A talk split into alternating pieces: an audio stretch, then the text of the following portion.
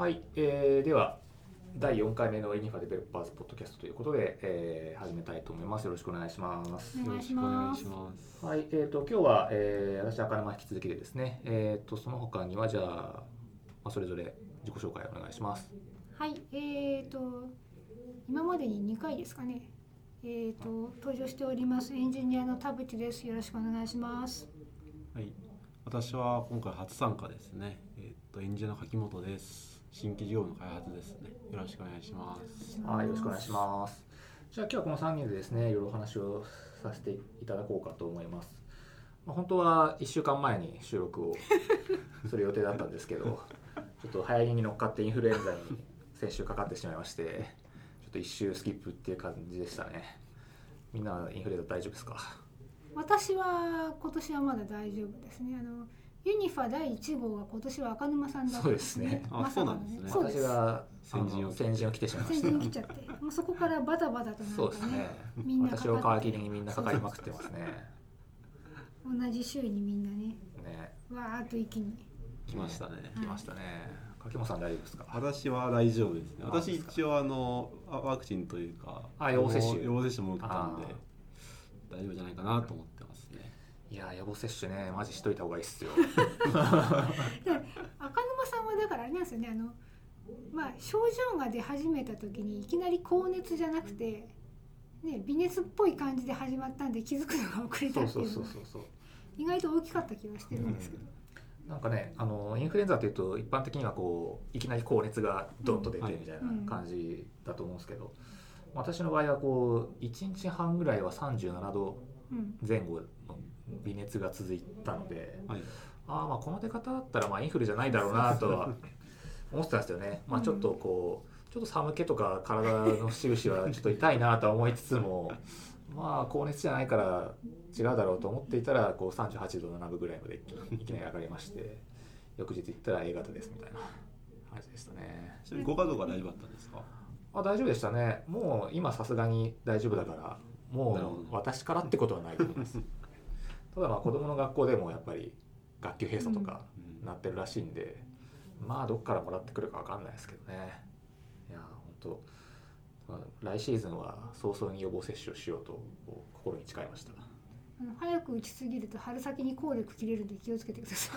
い。いやーまあでもしないでずるずるいっちゃうより絶対いいと思いますけどね。いやマジ辛かったっすわ。それなくなりますか？らねワクチンは。そうそうそう。そう今ね受けようと思ってもあんまないらしいんでね、もう受付やめてるとこありますあからね。ーそうそうね、う。ん。それよりはちょっと早めに言っといた方がいいんで、はい、皆さんお気をつけください。はい。はい。まあ、そんな話は置いといてですね。で、今日は、えっ、と、もう先々週、でですかね。えっ、ね、と、まあ、我々もこう採用に力入れたいとかっていうのもあってですね、あのまあ、今回、もふもふさんっていう会社さんと一緒にちょっとイベントをやらせていただきまして、で、えーまあ、パネルディスカッションっていう感じでですね、えーまあ、私とあのもふもふさんの、えー CEO 兼エンジニアの、えー原田さんとですねちょっとパネルディスカッション形式でお話をさせていただきましてで、まあ、そのイベントの様子をちょっと振り返りつつお話をできるといいかなと思っておりますと。で、まあ、イベントの概要としては後でまああのショーノートにもあのコンパスへのリンクを貼っておこうと思うんですけどえーっとですねあのジャフコさん我々のこう我々に投資していただいているジャフコさんのうん。素晴らしく綺麗なオフィスですね、おしゃれでした。おしゃれなオフィスを使わせていただいて、えーそこに何人ぐらいですかね参加者が結局。何人だったんです20はかね。二十人ぐらいいました、20人ぐらいですかね、来ていただきまして。で、えーまあ、テーマに沿って私と原田さんがいろいろ話をさせていただいて。で、まあ、後半は、まあしえー質疑応答だったりとか、えーまあ、懇親会っていう形でねいろいろお話をさせていただいたんですけど。まあ思ったよりちゃんと集まっていただけたので。まあ集客お互いのねあのコンパスでうん。ユニファー側でもコンパス立ててましたし、モフモフさんの方でも集客してもらってっていう感じでやってて、我々の方だとなかなかちょっと参加者集まってなかったっぽくてね。どうなるかなと思ってたんですけど、まあ、モフモフさんの方でもかなり集客いただいたということでね、あのそれなりに多くの方に集まっていただきまして、結果的にはいいイベントにうんなったのかなと思いますね。そうですね。で、まあ、私もいろいろ、まあ、今回のテーマはキャリアについてっていうことだったので、えーまあ、そのパネルディスカッションの各テーマもね基本的にはキャリアについてのテーマでで、まあ、思ってることをいろいろベラベラと喋らせてもらったんですけどその後の質疑応答とかでも結構いろいろ質問いただきましたし、ね、懇親会でもいろいろ喋らせていただいてそれなりにあの反響があったかなという感じでしたね。なんか2人もこう当日ねあのお手伝いもしていただいたりとか懇親会でも参加者の方と喋っていただいたと思うんですけどいかがでしたかその辺なんかこう自分の感想だったり参加者の反応だったりとか。まあ、あれですね一番初めに思ったのはとりあえず普段行かないようなちょっとねあのいいところにあるビルに行ったので虎ノ門ですか、そうそうそうそう虎ノ門なんて普段ほとんど寄りつかないのになんかそういうとこに行ったんでだいぶこうあたふたしてました。ね ちょっと迷い気味。迷い気味だし。どっから入るんだろうみたいな。なんかそうそう入り方もわからないしとか。でねあのちょっとジャフコさんの受付通って行かれる方がみんなねすごくあのきっちりした 格好の方が多くて。我々すごいラフな感じで 行ってるんで。パーカーとか言ってました。そうそうそうあれ大丈夫かな？ちょっと思ってみたりとかしてましたね準備段階ででもなんかねすごく本当にあの結構会場の雰囲気って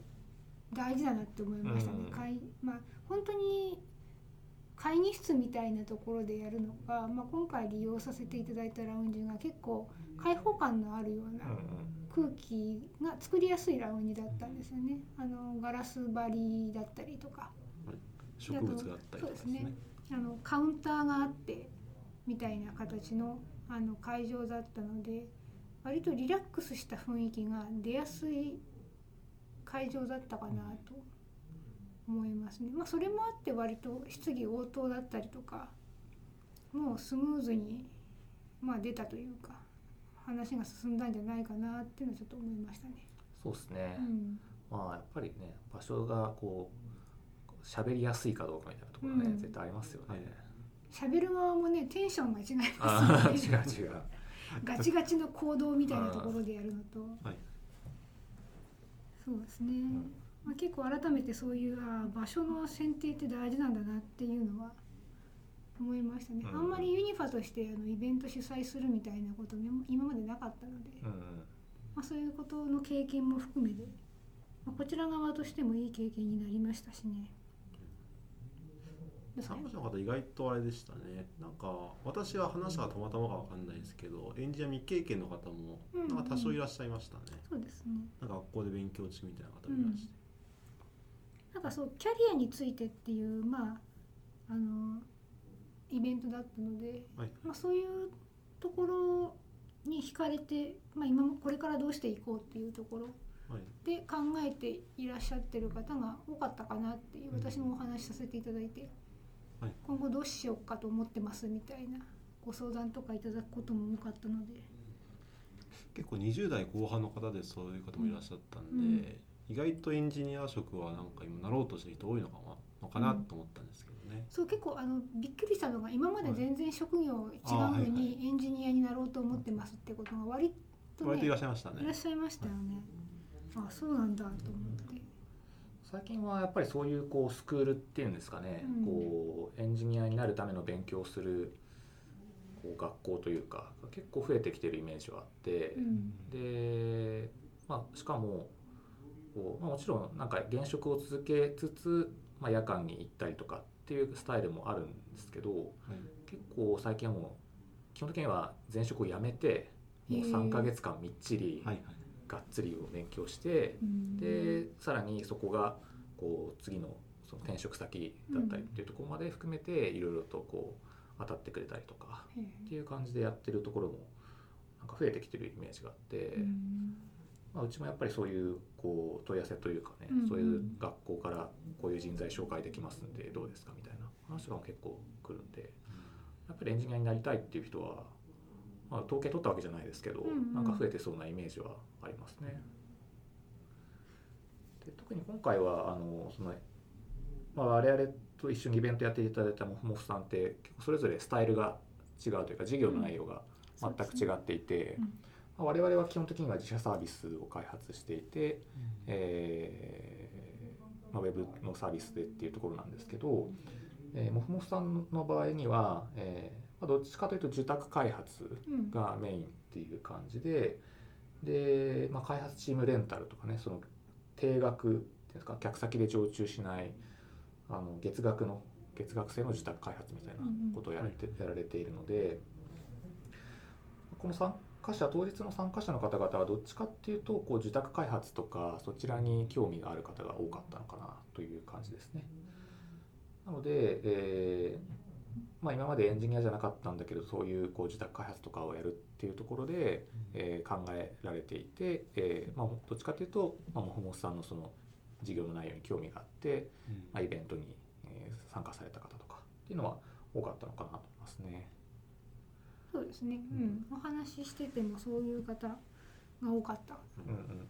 感じでしたね。そうですね、うん、まあ私もお子さんお話しさせていただいた方もあのまさにさっき言ったようなスクールに通う、は通うまさに通い始めて今今2週間ぐらい経ったところですっていうあ方がねいて。あとは質問いただいた方の中にも今あのその思いっきり開発というよりはどちらかというと運用みたいなうん。感じで、まあ、ちょっとメンテナンスみたいなことをやってるけどこれからもっと本格的に開発の方に行きたいんですみたいな方もいたのでやっぱりそういうこうなんですかねキャリアチェンジというのか、うん。をしたい方が、まあ、やっぱ多かったんでしょうね今回の参加者の中。私がなんだっけお話しさせていただいた方は逆にその自分は運用業務が好きなんだけど、うん。そのまああの一般的にというかエンジニアはやっぱ開発の方が好きな人が多くて、で会社の評価としてもその運用していろいろねあのシステム改善とかができることよりも開発ができることの方をあの評価するような社風であることも多いみたいな話とかもしていてなかなかだから運用が好きな人ってねまああの稀だっていうのもあるし、まあ、貴重だし逆にねその開発が好きな人にしてみたら運用やってくれる人がいるんだったらそんなありがたいことはないですっていうことなんだけどなかなかそこが認めてもらえないのが大変というか。そうですね、うん。まあ、どうしても市場価値というか、うん。まあ、条件待遇っていうところを考えると、まあ、運用よりも開発っていう方が、うんね。まあ一般的にはいい条件って感じですよね。運用はちょっとまあ会社とかによってやること違ったりすうんるんですけどね、うん。そうですね。まあ、そこの一般的なスキルというよりはそこのはい。業務に特化した形になっていく部分はあるかもしれないですね。あとは今回そのモフモフさんのその CEO の方はもともとエンジニアでえースタートされてっていうところもあって、えーまあなんですかこれはもうあのー一般的には普通はなんですかね技術は、えー手段というか、うん。ね、目的はあくまで事業の何をやるかが目的であって技術が手段っていうのがまあ普通だと思うんですけどモフモフさんの場合はもうそれをあえてというかもう逆で歌っていて、うんうん。もう技術が目的なんですっていう言い方をもうしていて、うん。まあ、そういう点でもやっぱりこう、ね、社長がエンジニアであったりとかそういう技術まず技術っていうとこ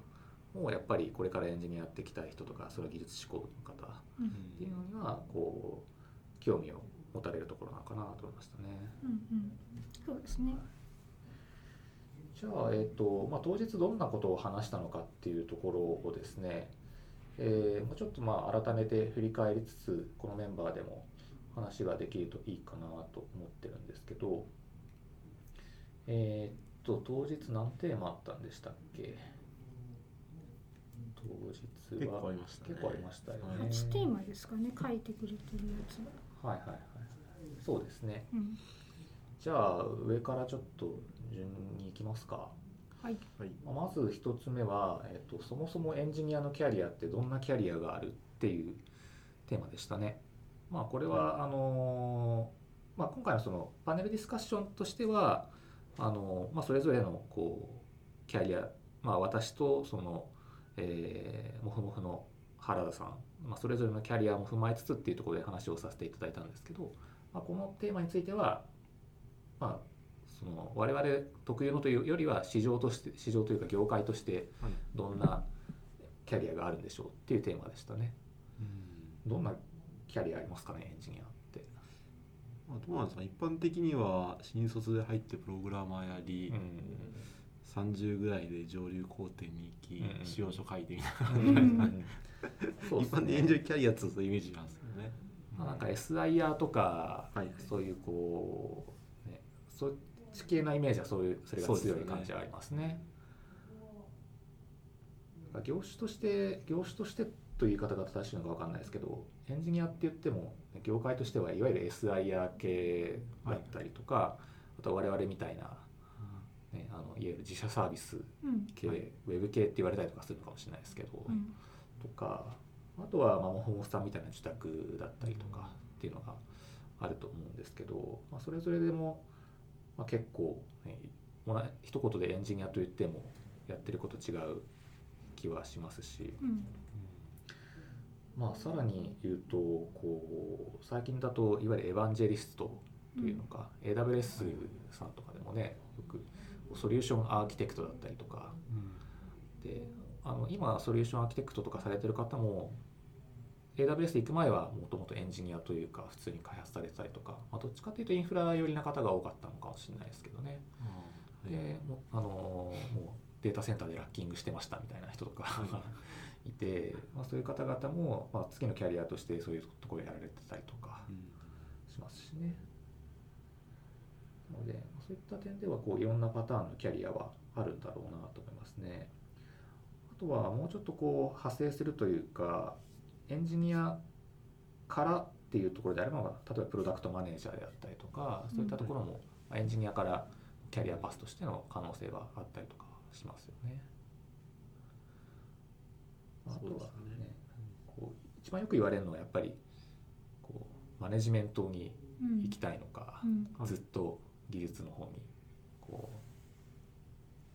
尖っていたいのかみたいな話はよくされますよね。なんかその会社によってはあのエンジニアのキャリアのルルートとして、うん。まあ、マネージメントに行く以外の選択肢がない会社さんもあったりとかするんですよね。でそうなっちゃうとやっぱり技技術でずっとやっていきたいですっていう人なんかはもうあの会社離れるしかないですって。言って、うん。まあ、それが理由でやっぱり転職をする方っていうのは、まあ、何人か私も実際お話聞いたことありますけどいらっしゃいますよねそうですね。それはもう本当に会社の規模とか、そうですね。やってる事業とかによってこう全然違うんでしょうね。うんじゃあ、まあ一つ目のテーマはそんな感じですかね。はい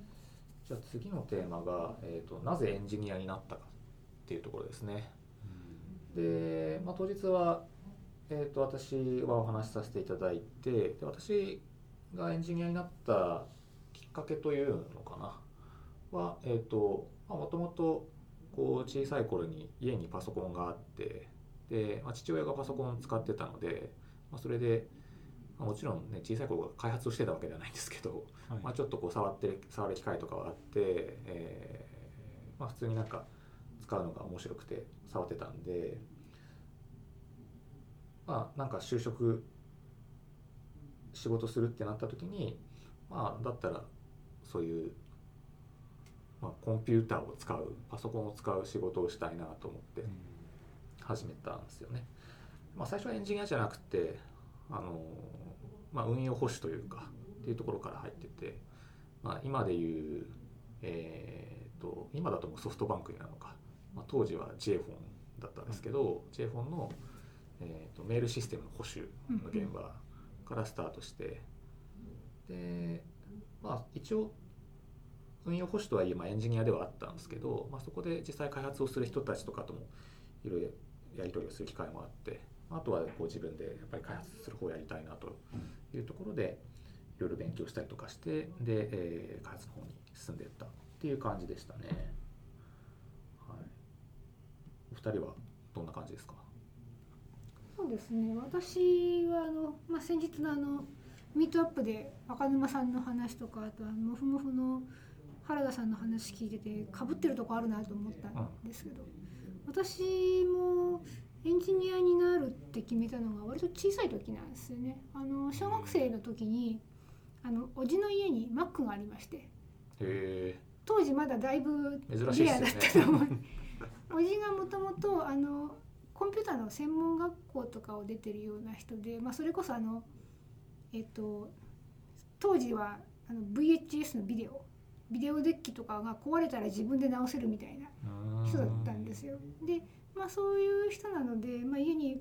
まあ、Mac とかも置いてあってでそれで結構遊ばせてもらうような機会とかがあったんですね。でまああのあパソコン面白いなってなってでそのままあの小学校6年生の時の卒業文集に将来何になるかみたいなのを書くとこがあったんですけどそこにプログラマーになりますって書いてへ そのまんまですね。そのまんまだからあのなんだろうな。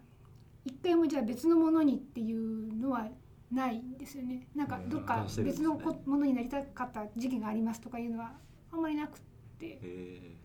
そう。なんで時々その他の方から相談を受ける。あの自分が何をしたいかが分かんないみたいな、ね、あの相談とか受けると回答のしようがなくて 自分に経験がないので迷ったことがないから。迷ったことがないから経験がなくてちょっと回答に困ることがあるんですけど、へー。でそうなんですね。そうなんです。なのでもうだからあの小学校の時からじゃあ大学まで行くって決めててへえすごいね。大学まで行ってえその途中過程をまあだからどうするかみたいなことは結構親とは話しましたけど、まあ、それこそだから高校からもう専門の、ね、学校に行くのかとかっていう選択肢とかもいろいろ考えたんですけど、まあ、結局高校までは別に普通に普通の高校行って、まあ、大学から専門の勉強すればいいんじゃないっつって話になって、まあ、大学は本当にその情報処理系の学校に行ってで、まあ、就職活動してエンジニアになりました。へ感じですねちょうど私の時が IT バブルの時だったのかな時期的に。あの就職氷河期だけど IT バブルっていう時期で。理系のそのなんだろうな。えっ、と情報処理系のエンジニアになりたいっていう人は割と早く就職が決まる人が多かった時期なんじゃないかなと思いますね。うん。小学生の時一貫してってのはすごいですね。そうですね、はい。だからあのなんだっけね面接の時とか、まあ、ユニファの面接の時とかにも確かトキさんとかにも話してるんですけどはい。珍しいよねっていう話は結構されますね。大体あの他のねあの女の子たちとかに言うと惹かれますけど。まあ小学生の女の子がプログラマーをっていうのはなかなか確かに珍しいかもしれないですね。小学校6年生ぐらいの時にもうだからその当時小学校にもうパソコンがあった時代なんですよね。まだあのただディスクとかなくてテープ、カセットテープなんですよ。ああカセットテープね。そうそうそうそう、まあそんな記憶ないよって人もいると思うんですけど。カセットテープが記録媒体で使われてるような時期で。うん。年がバレるね。そうそうそうそうそう。であの家にそのおじさんからもらったお下がりをもらっパソコンもらったりしてそれこそベーシックのプログラムとかちまちま打って遊んでましたみたいな感じでしたね。もうじゃあ生粋のエンジニア生粋ですね。まあまあまあそうですね。いやー素晴らしい。そうなんですね。じゃあ柿本さんは？僕もともと機械側の人間なんですよね、うん。なんかまあ昔からなんかこう壊れた時計を分解したりとかするのが好きでなんか小学校の自由研究とも機械自学的に何か作ったりとかしたんですけど大学も機械工学で行ってるんですよ、うん。なんですけど学生の4年生の時のアルバイトだったかな。なんかこうスマホを日本海外のメーカーのスマホを日本でテストするっていうそのテストをするアルバイトをしたんですよ。えー。でそのテスト変わってて2台のこうスマホ持ってで電話もかけ電話でからラジオを聴けるなんかチャンネルがあるみたいで電話かけてラジオを聴き続けるんですよ。それしながらあのブラウジングしまくんですよインターネット上で。でタクシーに乗って都内を 都内を一周ぐるっと回るんですででまあそれでその時の、まあ、ログが残るようになってるんでその中中身がで一周ぐるっとまで帰ってきたらそのログをその抽出して、まあ、全部で私ともう一人バイトがいてで、まあ、もう一人が主任の人もいたのかなその人主任が一台も全部5台のログをまあ抽出してそれをまあ開発本部にまとめて送るみたいなそんなバイトしてたんですよでそのなんだろうな、まあ、一つログってでも CSV 形式だったんですよね。でそれを Excel を使って一つの Excel のファイルにまとめてでなんか 頭の紙みたいなのをつけてヘッダーページみたいなのつけてそれになんか何月何日とかどっかどこまで移動したみたいなの書いて回送も送るんですけどそのその抽出作業結構めんどくさいんですよ。うん。抽出して全部をちゃんとこうエクセル一つにまとめてヘッダーつけてっていうのは結構間違いしやすいし入れなきゃいけない方も多かったんででそれやろうと思うと結構本当に23時間かかってたんですよね。でもともとは主任の人がやってたんですけど柿本君これやってよとかって言われて私やってもやっぱ23時間かかるんです。よで VBA ってやつがあってねそれ使うと楽にできるかもって主任の人が教えてくれてそれで一生懸命調べたんですよ。でその VBA 使ってやったらボタンポチッと押すだけでそれまで作業全部バーってやれるようにまあ作り込んだんですけどそれですごいなと思って。今まで23時間かかってたのが10秒で終わったみたいな。でしかも間違えてないみたいなソフトウェアってすげえなと思って。でしかもコピーですら別に同じ全くすぐ作れるじゃないですか。機械って一つはそれ作ろうと思ったらそこそこのお金かけて作らなきゃいけないじゃないですか。いやこれがソフトウェアの時代だなと思って、うん。ああもういそのソフトウェア側のエンジニアになろうって思ったんですよね。なるほどね。だからもう就職する時も基本的に IT 系の会社でも開発職ばっかり探したんで。でもそこからもうずっと SE やってた感じですね、うん。始めたって感じですね最初は VBA だったんですね。VBA は入りでした。うん。はいまあそうか。そうですね。何きっかけでなりたいって思うかわかんないもんですね。そうですね。ね。はい。まあ、やっぱりねその凄さを実感するとやっぱりね、はい。そこに魅力を感じますよね。なるほどね。じゃあちょっと次のテーマに行っちゃいますかね。えーっと、まあ、次が、えー CTO、CEO のキャリアはどう掴んだみたいな感じなので、まあこの3人だとまあ一旦私だけっていう感じになっちゃうのかな。まあこれは当日お話しさせていただいた内容と同じですけどあのーまあ一言で言うとユニファで一人目の正社員のエンジニアだったからみたいな ところはあるんですけどね私が入社した時ってもうあのルクミフォトのサービスはすでに本番にローンチしていて、えーまあ、実際使っていただいてる保育園さんもあってっていう状況だったんですけど最初はあのエンジニアも別に正社員がいたわけではなくてあのフリーランスの方何人かにお願いしてでもうバッと立ち上げたっていう感じだったんですよね。でもうトキさんが代表のトキさんがあの名古屋のコワーキングスペースでちょっとこうエンジニアを何人かあの探してですね、はい。まあ、お願いしたっていうのがまあ立ち上げの時なんですけど、まあちょっとそろそろあのうちとしても開発チーム作っていかなきゃいけないっていうところだったりとかあとは東京オフィスも立ち上げていくっていうタイミングだったのでじゃあちょっとそろそろ CTO 候補という形で、まあ、エンジニアちゃんと正社員で取っていこうよっていうところで、えー募集しててで、まあ、私もちょうど転職活動をししてたところなのでエージェントの方に紹介していただいてで入社したっていう感じですね。でなのでまあ入社当初は特にいきなり CTO ってわけじゃなくて、まあ、統括マネージャーっていう形でしたけど、まあ、とはいえ結局正社員エンジニアフルコミット私だけだったんで、まあ、日によってはそのフリーランスの方引き続きやっていただいてましたけど私しかコード書いてない日もあるので、まあ、スラックで何かつぶやいても誰も返してくれません。っていうのはありましたけど、まあ、やがて、えーまあ、一応 CTO というところでね役職もいただいてっていう感じになりましたね。まあ、スタートアップの CTO って結構やっぱりそういうケースで似た感じが多いのかなと思ってて、まあ、1人目のエンジニアだったからみたいな、うん。あとはもう創業メンバーとして最初からエンジニアとして入った人とかは多いのかなと思いますけどね、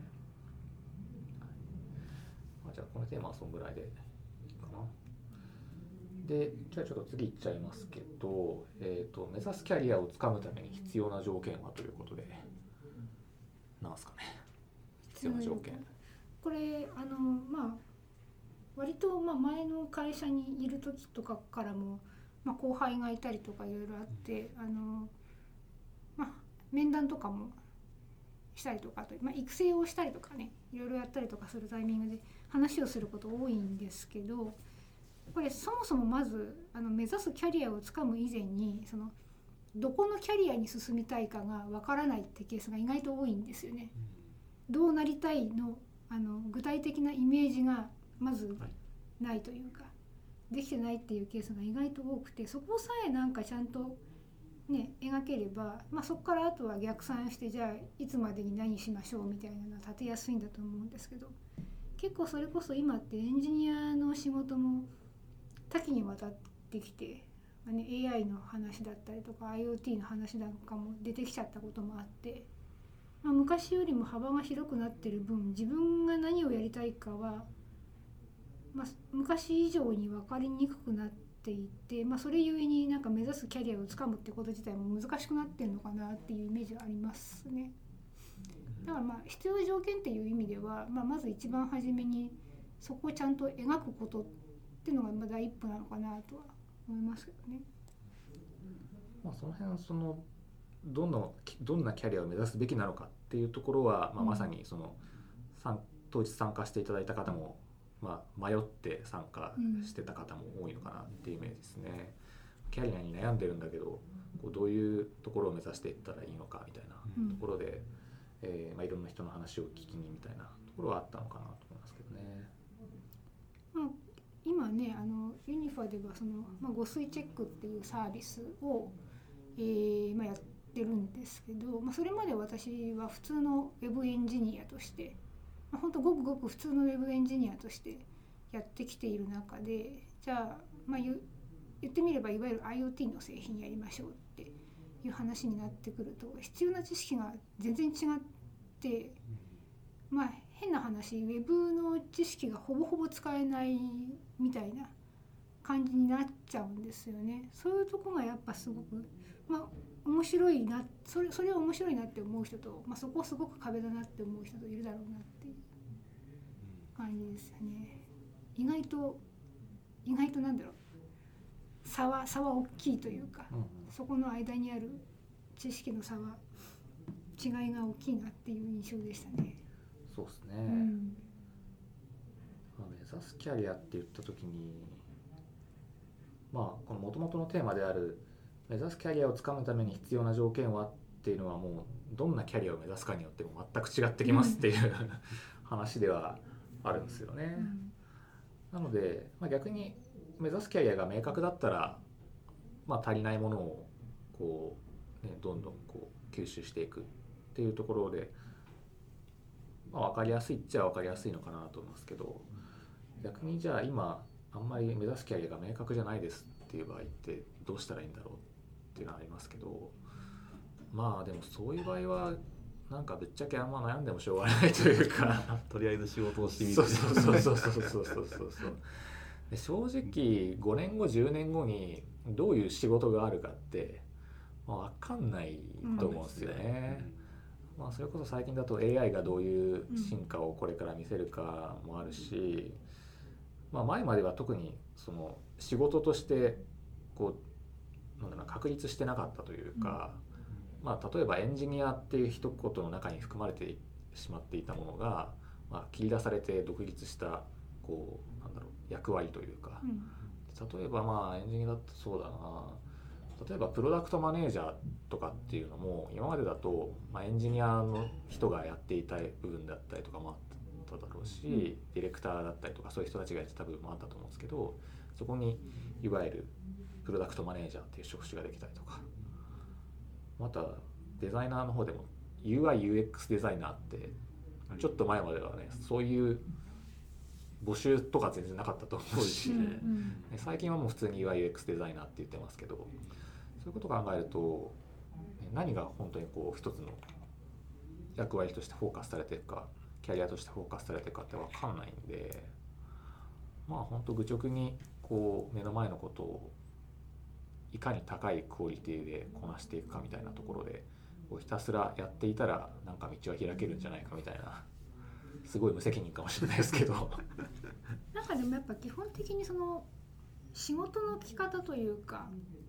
道の開け方って基本的にやってきた方向性にしか開けていかないんですよね。まあ、ウェブの開発、まあ、あのフリーでやってたりとかしても、まあ、ウェブの開発を今までやってきた人に当たり前にウェブの開発の仕事がね来るしっていう形で。なんかやってたことに基づいて先もできていくんだなとは思いますけどね。まあそうですね。必要な条件はって意味でまあ技術職はどんなであれなんかこう探求心っていうか、うん。新しいものをこう常にキャッチアップしようとする力はどんなにどんなキャラでもなんか必要な気がしますけどね。そうですね。まあいかにこうひ広くはい。キャッチアップしていけるかっていうのが確かにあるかもしれないですね。そうです。まあ、デザイナーとかあったら本当今今風のデザインとかも当然あるし、まあ、インフラエンジニアだったら今だったらまあ AWS に関する知識が結構重要されたりとかいろいろあるじゃないですか、そういうのはどんどんキャッチアップしていくっていうのはなんか、まあ、技術職はどうしても必要になるかなと思いますけどね、そうですね。まあそれこそ将来的にどんな技術がこう脚光を浴びるかわかんないんで、うん。ただそうなった時に全然やったことがない領域だともうどうしようもないはい。というかね。それこそ今本当にマシンラーニングとかディープラーニングがすごい脚光を浴びてますけどもともとのその数学だったりとかっていうところで統計とか、えー微分積分とかねそういうところが全くやってないとちょっとどうにもそこに入っていけないみたいなところがあるんで、まあ、いかにこう幅広く自分に足りないものを掴んでいいけるかっていうのは確かに一個必要な条件なのかもしれないですよね。じゃあちょっと次いっちゃいますか。まあで。で、まあ、今の話にもちょっと数字ところはあるのかもしれないですけど次のテーマとしては技術以外に何を学ぶべきかというところですね。何学んでますか？技術以外に、技術以外、うん、まあ、自分が学んでるものっていう意味では多分語学なんでしょうけど。ああ英語。英語。英語。まあ前職の時はオフショアやってて中国行ってたりとかしてたんで、あの中国語とかちょっとやったりとかっていうのもあったんですけど、まあ、今はでもメインやっぱね英語ですかねで、まあ、前職でも英語ちょっと使う場面はあったんですけど転職を、まあ、ユニファにあの移りますという話になった時に当時のユニファはあの私オフィスに行ったら赤沼さんと COO の坂本さんしかいないですみたいな状態だったんですよ。だから私しばらくこれ英語使う機会なんて何年か先までないだろうなって 思いながら入社したんですけど意外と使うっていううん。感じでまあだから語学はやっぱ、ね、技術書とかもね英語技術情報も英語の方が早かったりってことが多いんで、まあ、それがあった方がいいのかなっていうのが一個あるのとあとまあ学ぶべきっていう話からちょっとずれるかもしれないですけど自分が何が得意で何が不得意でみたいなことは自己分析してあるといいのかなとは思いましたけどね。そうですね、うんまあ、自分の強みとかうんを知ってるかどうかは、うんまあ、それこそキャリアを考えるとかっていうところにはねすごく影響するかもしれないですね。なんか嫌いな部分は変な話もう捨てるって決めちゃうのも一個の手だと思うんですよね。うんはいコミュニケーション本当に苦手なんですみたいな。うんところを頑張って伸ばそうと思っても、うん、限界があると。いうのがあると思うんで。まあね、好きなものの方が打ち込めるしね。そうなんですよね。うん。そう。どうどう頑張ってもねこう私は道を覚えられないのと同じように。やっぱ人には向き不向き一緒なのかな。いや一緒だと思いますよ。どう頑張っても道を覚えられないです。ああそう。うん看板の場所とか全然覚えられないです。よ まあそうですね。気づいたら Google マップはでできてますからね。そうそうそうそう。そうなんです。ね。そうなんですよね。うん。ななんか私なんかあとやっぱ非技術者に対してこう説明する力がやっぱ必要だと思うんですけどね、うん。なんかどうしてもこうなんでしょうね。私なんか本当これまでは基本的にちっちゃい会社しかいなかったんでなんかまあ一人エンジニアとなんかビジネスサイドの人みたいな感じで仕事したんですけど、こうどう技術的な細かい話もしょうがないじゃないですかそういう時に、その時にはどうやったら伝わ伝わりやすいかなみたいなこう例えで表したりとかとかしてたんでなんかそういうのをしていく中でやっぱ非技術者に対していかに説明できるかっていうのはなんか大事だなって思ってますね。そうですね。まあそこはやっぱりこうなんだろうプレゼンテーション能力というか、そういうところはこうあるかないかは結構キャリアとしては大きい気がしますよね。同じ技術レベルだったとしてもプレゼンがうまいかどうかってはい結構変わってくると思ってて、そうですね。ねまあね、もちろん中身がなくてプレゼンだけうまくてもダメなんですけど、はい。同じ技術力なんだったらやっぱプレゼンもうまい方が絶対ね道の開け方違ってくると思うんですよね。そうですね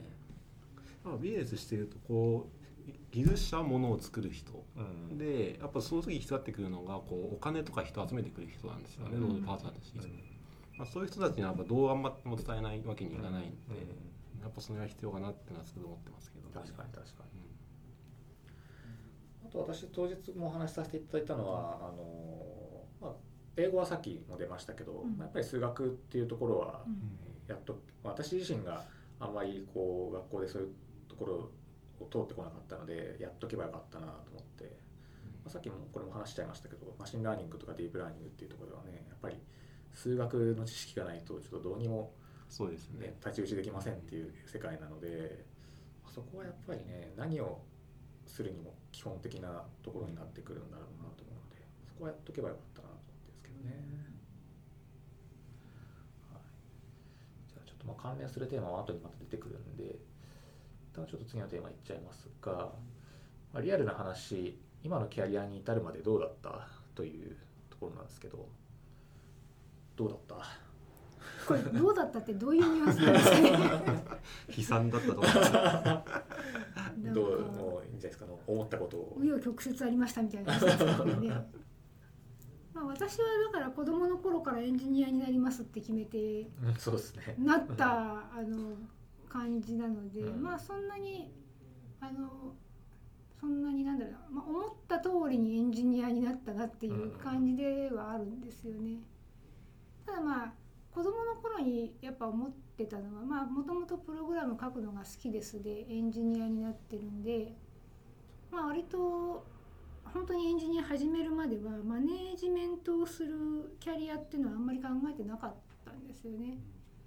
ただまあ実際にエンジニアになってみるとその本当に技術が好きな人のなんだろうな集中力というか打ち込み方というかあの、まあ、私が本当に新人の頃に出会った人であの、まあ、最新の英語の技術書が出た瞬間にこう徹夜で読みますみたいな人とかもいらっしゃって。ちょっとそういうとこには太刀打ちできないなっていうのもあったんですよね。まあ、そういうのもあってちょっとその、まあ、前の会社ではマネージメントを求められてるみみたいなとこもあって、まあ、マネージメントキャリア考えるようになったみたいな経緯もあったりとかするんですよね。まあ、いろいろ状況でやっぱりその自分のキャリアが変わってきてるというか、うん志すところが変わってきたりはしてますね。さんは私はまあ紆余曲折はありましたね。なんかまあ結構その場その場でやりたいことをあやりたいこれやりたいと思ってやるやってたんで、まあぜまあ、前回ちょっとエンジニアの開発の中で自己紹介的な感じで話はしましたけどいやちょっともうちょっと上流やりたいなっつって IT コンサルやってた時代時期もありましたし、あとは向かねえなっつって思いましたし まあちょっとやむにやまれずまたエンジニアあコンソール持ったりとかしてましたけどまあなんででまたやっぱエンジニアやりたいなっていうふうに思ってきてるんで、まあ、今にキャリアに至るまではまあいろいろありましたけどまあ振り返ってみたら楽しかったなって感じですけどね。うんそうですね。まあ、振り返ってみてまあなんだかんだあったけどよかったなって思えるといいですすよねね。。うんまあ、私もなんだかんだ言ってまあねその瞬間瞬間はすごく大変にはい思ってましたけどまあまあ振り返ってみたらまあそれなりにちゃんとステップアップはしてきたのかなっていうはいはい感じではあるんでまあまあそうですねまあそれこそ先が見えない中では、まあ、結果論ではあるんですけど、うん。ちょっとねこれからどうなるかっていうところはありますけどね。そうですね。じゃあまあそういう、まあ、これからの話というかまあちょっとまあ、まあ、我々はもう過ぎてしまったんですけど ちょっと次のテーマに行きまして、はい。もう35歳定年説についてどう思うかとうん。いうところなんですけど、うん。永遠のテーマですね。そう。ねちなみに柿本さんは今何歳でした三十二ですね。ああじゃあこれからっすね。これから。あと三年。あと三年で。迎えるみたいですね。なるほど。私はもうだいぶもそうですうこのね。年齢は過ぎてしまったので、まあちょっとコズコズの年齢には触れないですけど。いや別にいいですよ。そこ気使っていただかなあーくて、そうなんですね。はい。赤沼さんと同い年ですっていうそうですね。とこですけどね。とっくに35歳なんて超えてますけどみたい超えてますね。な感じになっちゃってるんですけど、どうなんでしょうね。これ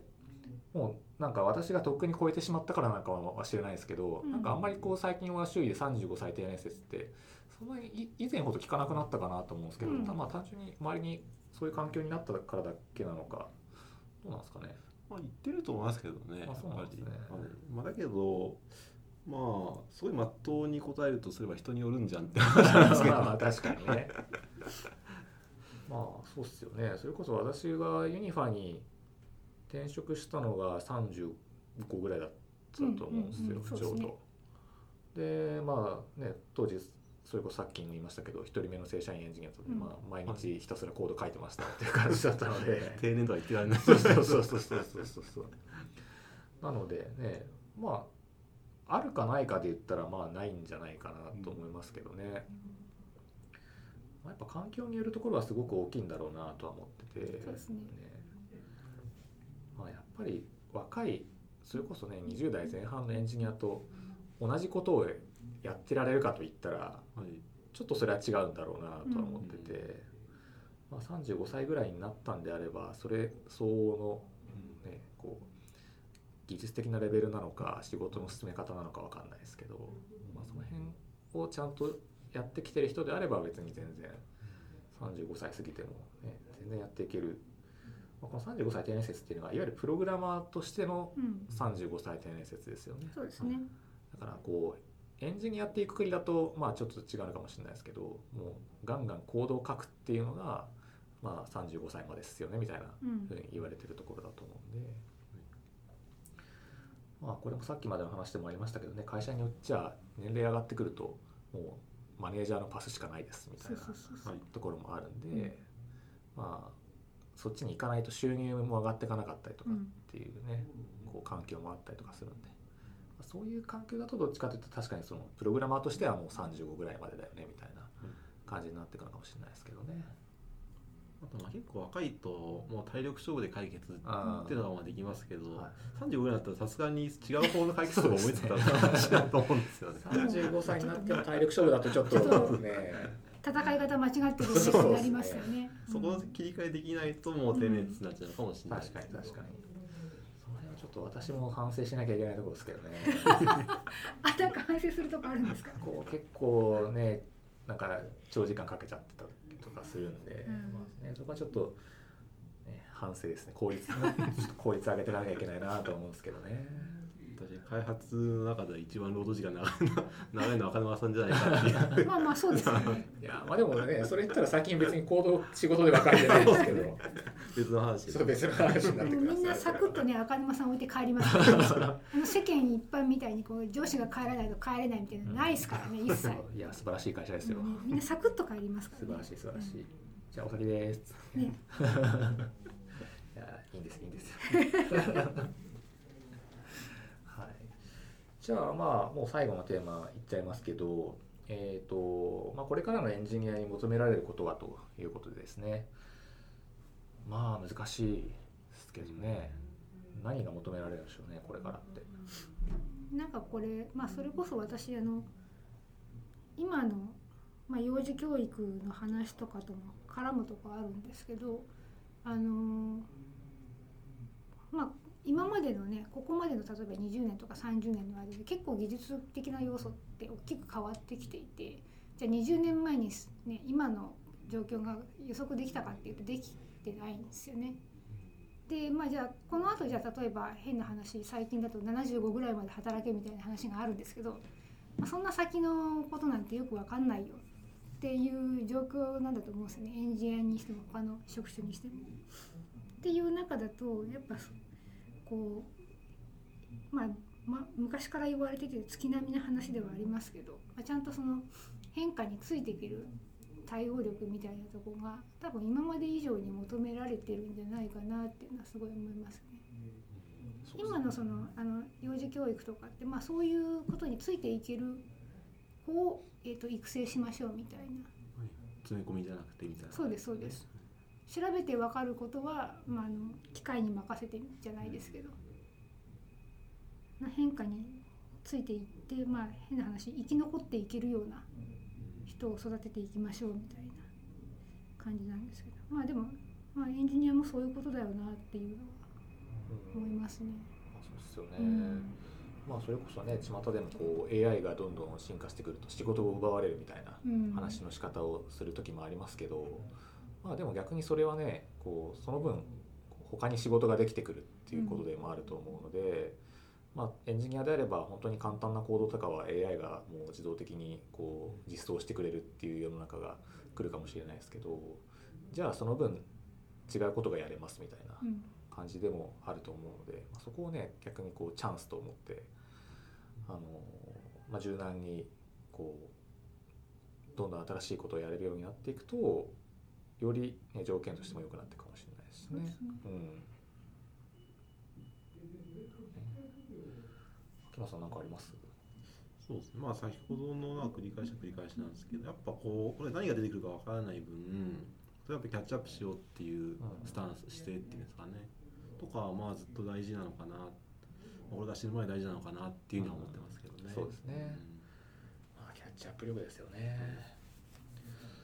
あと、まあ、私が思うのは、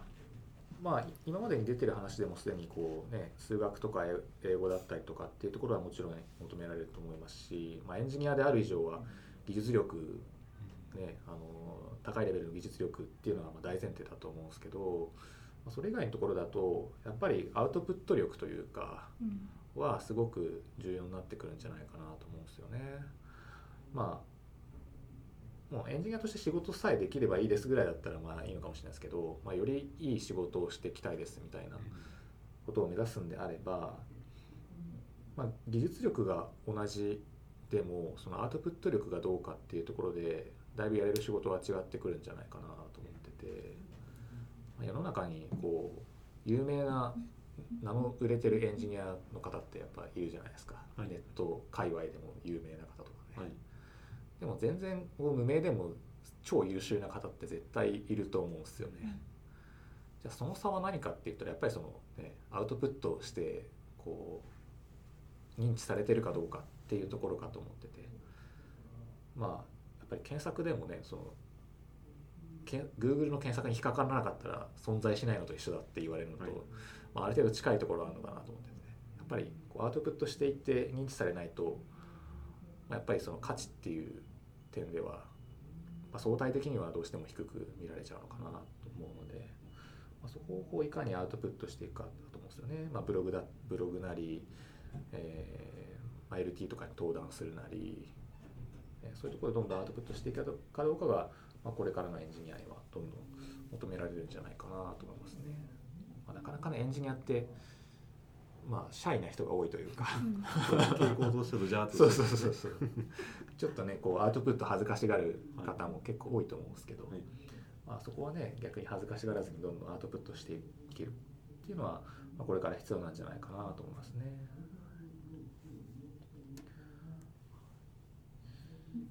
まあ、以上が、まあ、当日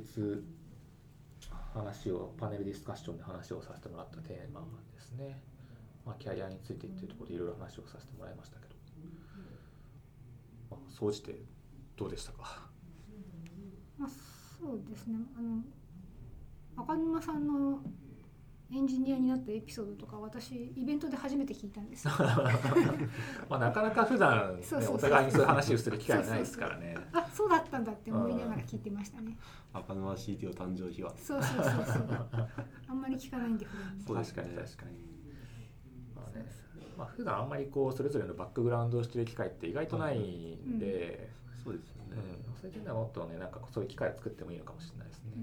意外と面白いなと思いましたね確かに確かに。うんまあでもイベントとしてはやっぱりねまあ冒頭の繰り返しになっちゃいますけど、あのー結構まあいいフィードバックももらえているみたいで、あのーなかなかそれなりにいいイベントには結果的になったんじゃないかなと。まあ実際こう話をしてみるといろいろとこうねどんなことに悩んでるのかっていうのが参加者の方がどんなことに悩んでるのかとかいろいろ新鮮な気づきもあるんで、うん。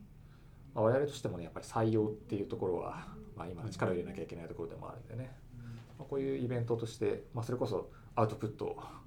どんどんしていきたいなと思ってるんでね。はい、ということであのぜひインファで仕事したいという方がいれば ぜひぜひですねあのご連絡いただければと思っております。はい。じゃあもうなんだかんだ結局また1時間ぐらい喋っちゃいましたがそうですね。はい。ちょっとまたうちの構成作家に長いって言われるかなと思ってるんですけど、はい。まあまあしゃあないと。もう用意されてたネタの半分ぐらいしか喋ってないです。まあしゃあないっすわ。はい。はい。まあ、またちょっとね、イベントとかもやって、えーまあ、ポッドキャストもね、話できればいいかなと思いますんで。はい。はい。じゃあ、そんな感じで今日は終わりますか。はいはいはい。じゃあ、どうもありがとうございました。お疲れ様でした。ありがとうございましたお疲れ様でした